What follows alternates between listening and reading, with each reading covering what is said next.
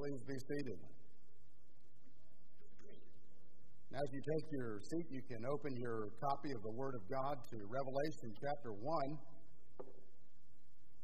Revelation chapter 1, as we look at some beautiful verses, verses 9 through 18, that at the outset of this book present the risen, glorified Lord Jesus Christ. And that's what we celebrate at Easter risen Christ. In fact, this text, a good summary of it would be Easter is the risen Christ in all of his glory for our salvation. Easter is the risen Christ in all of his glory for our salvation. I want you to notice this morning this passage falls in three very easy to identify movements. We have John's situation or description of it in verses 9 through 11. And then, secondly, in verses 12 through 16, we have John's vision as he turns from hearing a voice and he sees the glorified Christ. And then finally, in the last two verses of the passage, is basically my text for this morning. Christ speaks and Christ acts and demonstrates the glory of himself as the risen Savior. Join me in prayer as we consider these uh, verses this morning on this Easter Sunday morning, 2022. Heavenly Father, I pray now that the words of my mouth and the meditations of my heart might be pleasing in your sight, O Lord, our strength and our Redeemer. Father, we desire to see Jesus and Him only. Forgive the preacher, for his sins were many. Help every one of us to have an encounter with you through your word by the power of your Spirit as we consider this Easter Sunday morning. Be glorified and magnified in all that takes place in the preaching of your word, Lord. We make our prayer humbly in Jesus' name. Amen. Well, first of all, I want you to notice John's situation in verses 9 through 11. The Apostle John begins by describing himself as a fellow partaker, a brother in Christ, and a fellow partaker in the tribulation, kingdom, and perseverance which are in Jesus. At this point, Christ is glorified, and John recognizes that we as Christians are heading for an eternal kingdom. But along the way, John also points out that there is tribulation and perseverance. In other words, the Christian will suffer. And by God's grace, the Christian will persevere. There will always be suffering and the need for perseverance for those who partake of Christ and his kingdom. This was common for all Christians, and it was foretold by the Lord Jesus himself. In John 16 33, Jesus said, I've said these things to you that in me you may have peace. In the world you will have tribulation, but take heart. I have overcome the world. I love the words of John and, or James Hamilton in connection to this. Unlike the Roman Empire, which promised peace but delivered brutality and fear, the kingdom of God promises tribulation and delivers peace and confidence and eternal salvation to those who patiently endure. Thankfully, we Christians suffer not in our own strength, and we persevere not in our own strength, but by God's grace. That He has shown us His kindness in electing us to salvation.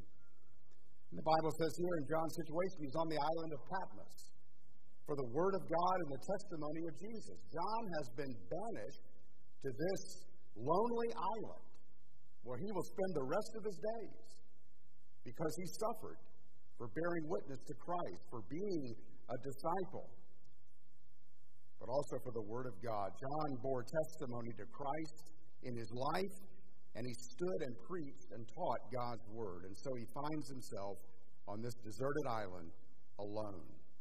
And yet, the Lord always has a way of turning bad circumstances for his glory and our benefit because it was on this island where John had peace and quiet in order to write the very things, the complicated, some complicated things that the Lord Jesus would give to him that make up the book of the revelation of Jesus Christ.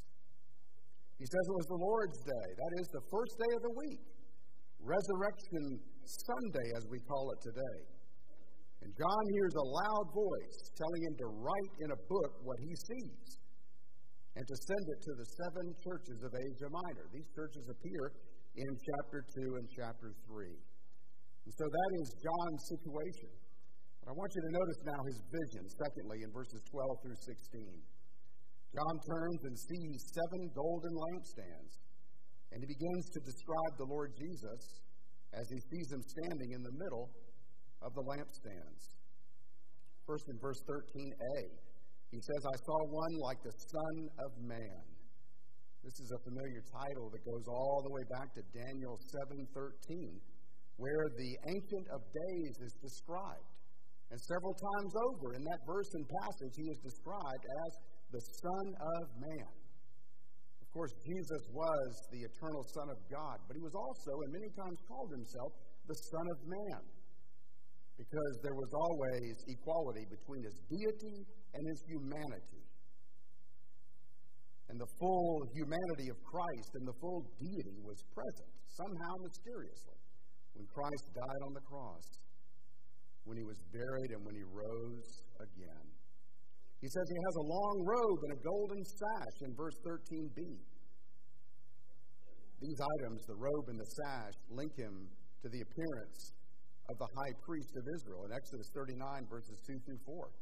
The clothing symbolizes his ongoing work of representing his people before the Father. You know that Jesus Christ bodily is at the right hand of the Father. And he prays for you constantly. He never stops. And for all of his children. John goes on in verse 14a to say his head and his hair were white like wool You know, in the ancient world, and according to Proverbs 16:31, white hair symbolized respect and dignity for age and the wisdom that older folks typically have for those who are younger. So this is a picture of the infinite wisdom of God in Christ Jesus. As Colossians makes clear, all the wisdom of God resides in the eternal Son of God. He goes on in the latter part of verse 14 to say, his eyes are like a flame of fire. This demonstrates the omniscience of Jesus Christ. He knows all and he sees all.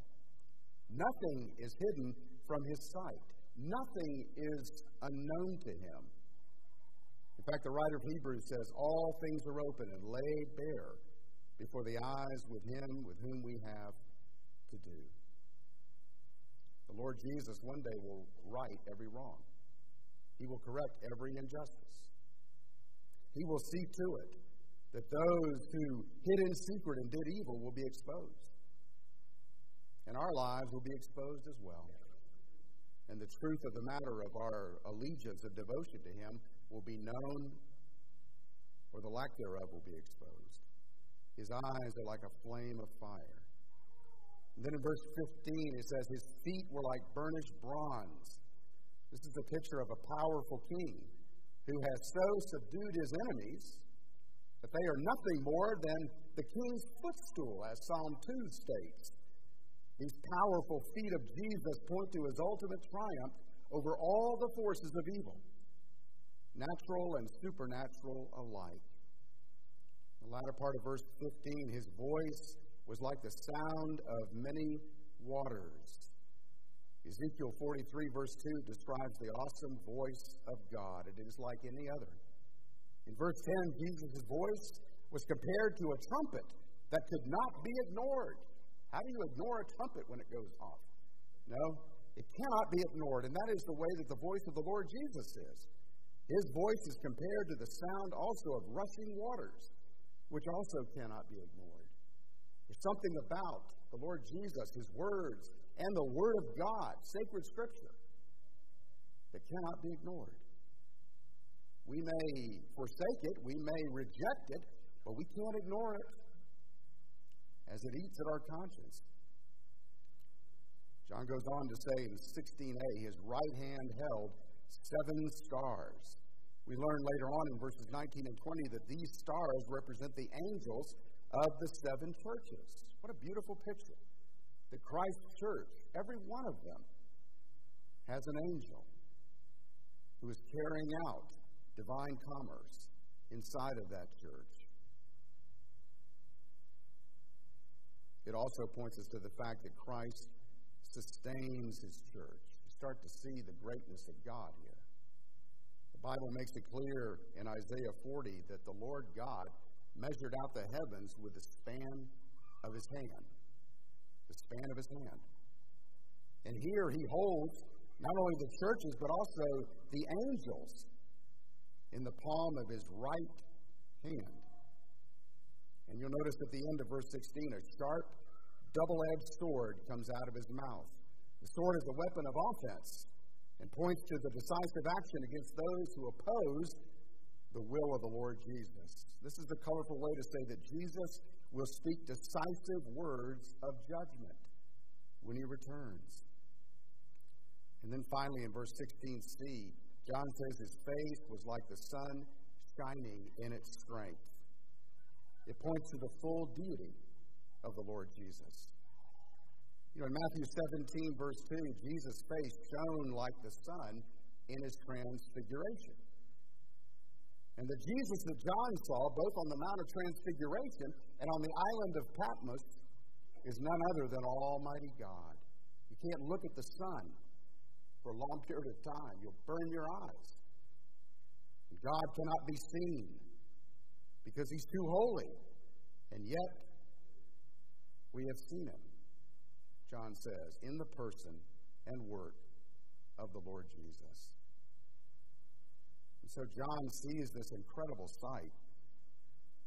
The Son of Man, the long robe, the golden sash, his hair like wool, his eyes like fire, his feet like bronze, his voice like the waters, huge right hand holding up the churches, the seven angels of those churches his face shining like light and a two edged sword coming out of his mouth. Let me point out one thing, too, just an observation. You know, in these chapters, John presents a stunning contrast between the risen, glorified Christ, and then later in chapters 2 and 3, the pitiful state, the unimpressive state of his churches. They're struggling with sin, they're struggling with difficulties, they're persecuted, they're oppressed, they're dealing with their own shortfalls. And yet the Lord Jesus is glorified. You know, a lot of people are unimpressed by Christ Church. I don't know how many people that go to church and say, Well, I didn't like the music, or I didn't like this or that, or the preaching was dull, or you know, the sermon was too long, or the air conditioning wasn't low enough. And they go on and on and on. And Christ Church often can be very unimpressive. But I remind you that the Lord Jesus is in his glorified state now. And when he was before this, he was in a humble state. Jesus Christ was not impressive in worldly standards. He humbled himself by becoming obedient to the Father to the point of death, even death on a cross. Humility always comes before exaltation. And as weak as the church of Jesus Christ may appear, one day it will be cleansed. One day it won't lack volunteers anymore. One day it'll be glorified as the scaffolding falls off and she is presented in all of her glory. Christ is exalted and he's waiting to the right time to come and get his church so that she will be exalted forever. I want you to notice John falls here. He falls down. Look at verse 17.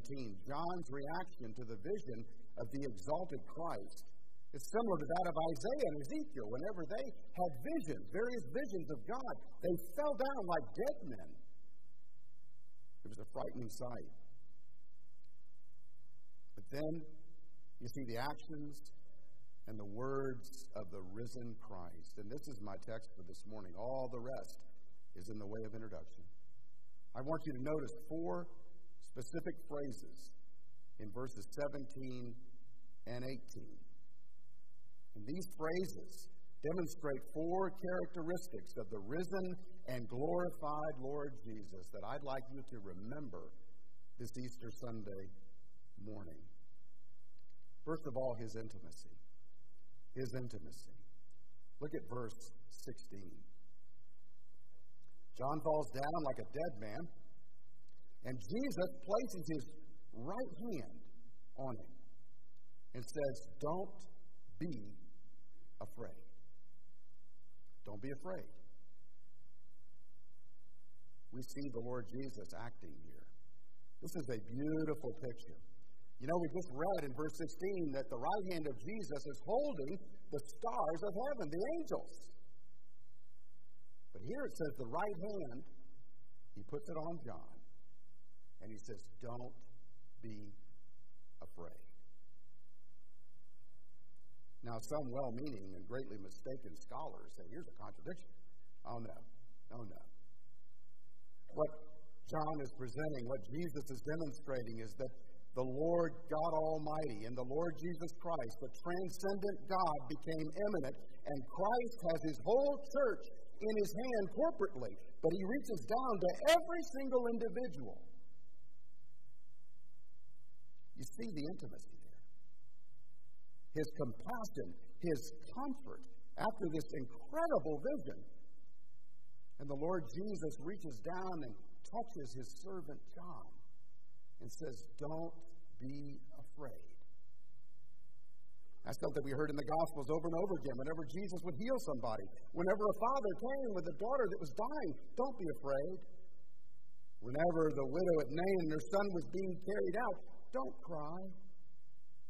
Over and over again, the Lord Jesus would confront the conditions that ultimately sin brought about in death and blindness and pain and disease, and the Lord Jesus would touch. He would speak. Sometimes he would heal at a distance, but he was always concerned about the individual. Let me challenge you with those words this morning. Because Jesus Christ is risen from the grave, he can say to you, in whatever situation you're in, don't be afraid. Are you suffering from a disease? Don't be afraid? Are you suffering from loneliness and relational tragedy? Don't be afraid. Are you looking at an uncertain future, perhaps without a loved one? Don't be afraid. Are you looking at a disease that you deal with and ultimately may end your life? Jesus says, Don't be afraid. And he puts his hand on you and all of your concerns just like he did the Apostle John. The Lord Jesus has a close association and a deep understanding of everything in your life. And because he is risen from the grave and at the right hand of the Father, he says, Do not fear. Whatever your situation is this morning. That's his intimacy. Notice, secondly, his deity. He goes on to say, I am the first and the last, the living one. The first and the last means very much the same as I am the Alpha and the Omega, which God Almighty uses in verse 8. It's another application of divine terms for Christ. He is the living God. And he says, I am first and I am last and the living one. That is, Christ is eternal. He has no beginning, he has no ending. And because of his resurrection, he gives eternal life to all those who put their faith and trust in him and turn from their sin. This is a declaration from Jesus that he is the Lord God Almighty. And there is no way to be pleasing to God without faith in Jesus. He made it clear in John 14 I am the way, the truth, and the life. No one comes to the Father except through me. And as one of the apostles said in Acts 4, there is salvation in no other name under heaven. I saw an article the other day from somebody I'm very fond of. And this person wrote in the article about a man. He quoted a man saying that all roads lead to the same place. And it breaks my heart to see that kind of attitude and thinking because that is a lie from hell. There's only one way to heaven. There's only one way to the true God of the universe, and that is through faith in His Son. And to glorify the Father, to be in good with the Father, you must go through the Son. That's why He sent Him. For God so loved the world that He gave His one and only Son, that whoever believes in Him should not perish, but have everlasting life. Well, his intimacy, his deity, then his humanity. Look at the next phrase I was dead, and behold, I am alive forevermore. The Lord Jesus, it's true, has no ending, no beginning. He is transcendent. But this transcendent one became immanent and close to us. And he lived a perfect life for 33 years. This verse communicates that Christ lived and died and rose again. It is the heart of Easter that Jesus is alive right now and he is alive forevermore at the right hand of the Father. And we will rise from the grave because of Christ's resurrection. Did you notice that last verse, verse 19 in Isaiah 26 this morning? Your dead shall live, their bodies shall rise. You who dwell in the dust, awake and sing for joy, for your dew is as the dew of light, and the earth will give birth to the dead. That is the great hope that we have in Jesus Christ. And the really amazing thing is that we spend a lifetime in this life dying. Not physically, dying spiritually, dying to ourselves. As John Calvin said, the heart of Christianity is self denial.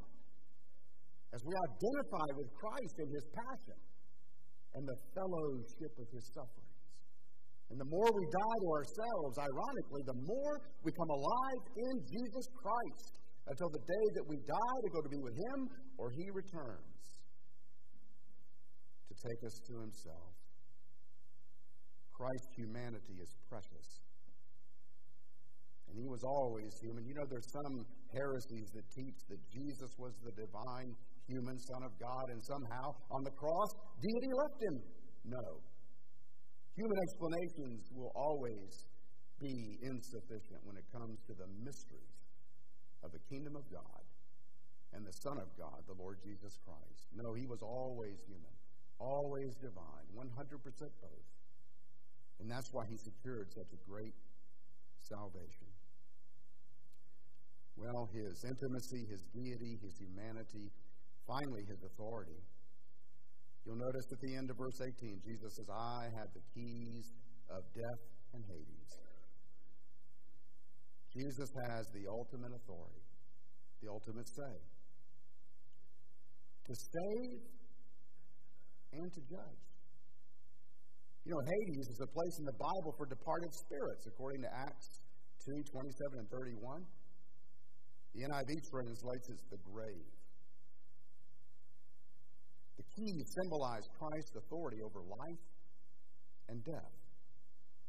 He has the power to send people to an eternal death, as Revelation 20 says, the lake of fire. But he also has the power to save them from that death and to give them eternal life.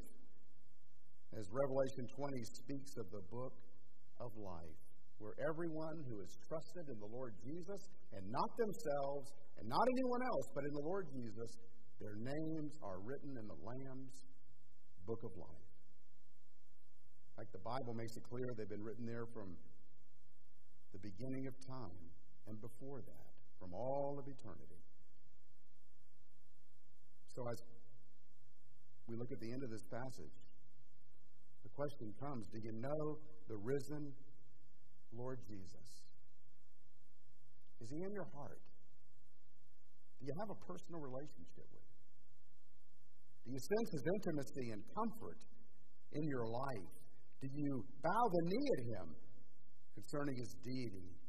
Do you recognize he's always available when you pray? Because he knows your struggles and difficulties. He wants to be close to you because of his humanity.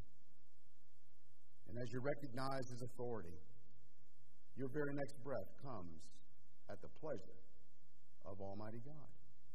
Doesn't it make sense to acknowledge this God and His Son, Jesus Christ, so that you can live without the fear of death?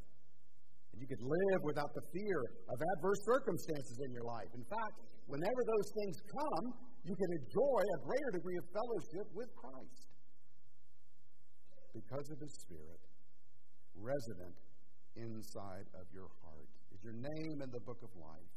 If not, I invite you to embrace Jesus Christ by faith. Ask Him to come into your life, your heart. Trust Him alone as He paid the penalty for your sins.